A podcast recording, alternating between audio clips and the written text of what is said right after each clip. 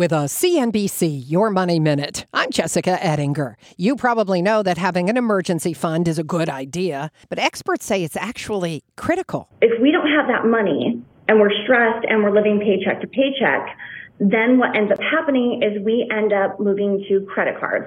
And that is a dangerous place to be. Financial therapist Erica Rascher on N B C News Now. And experts are worried.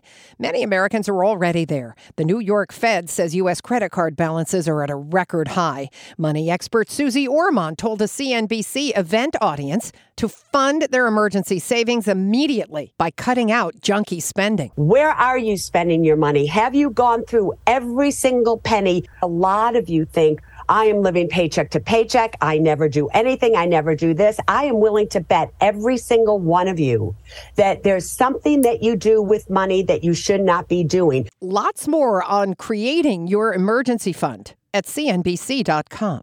I'm Jessica Edinger, C N B C.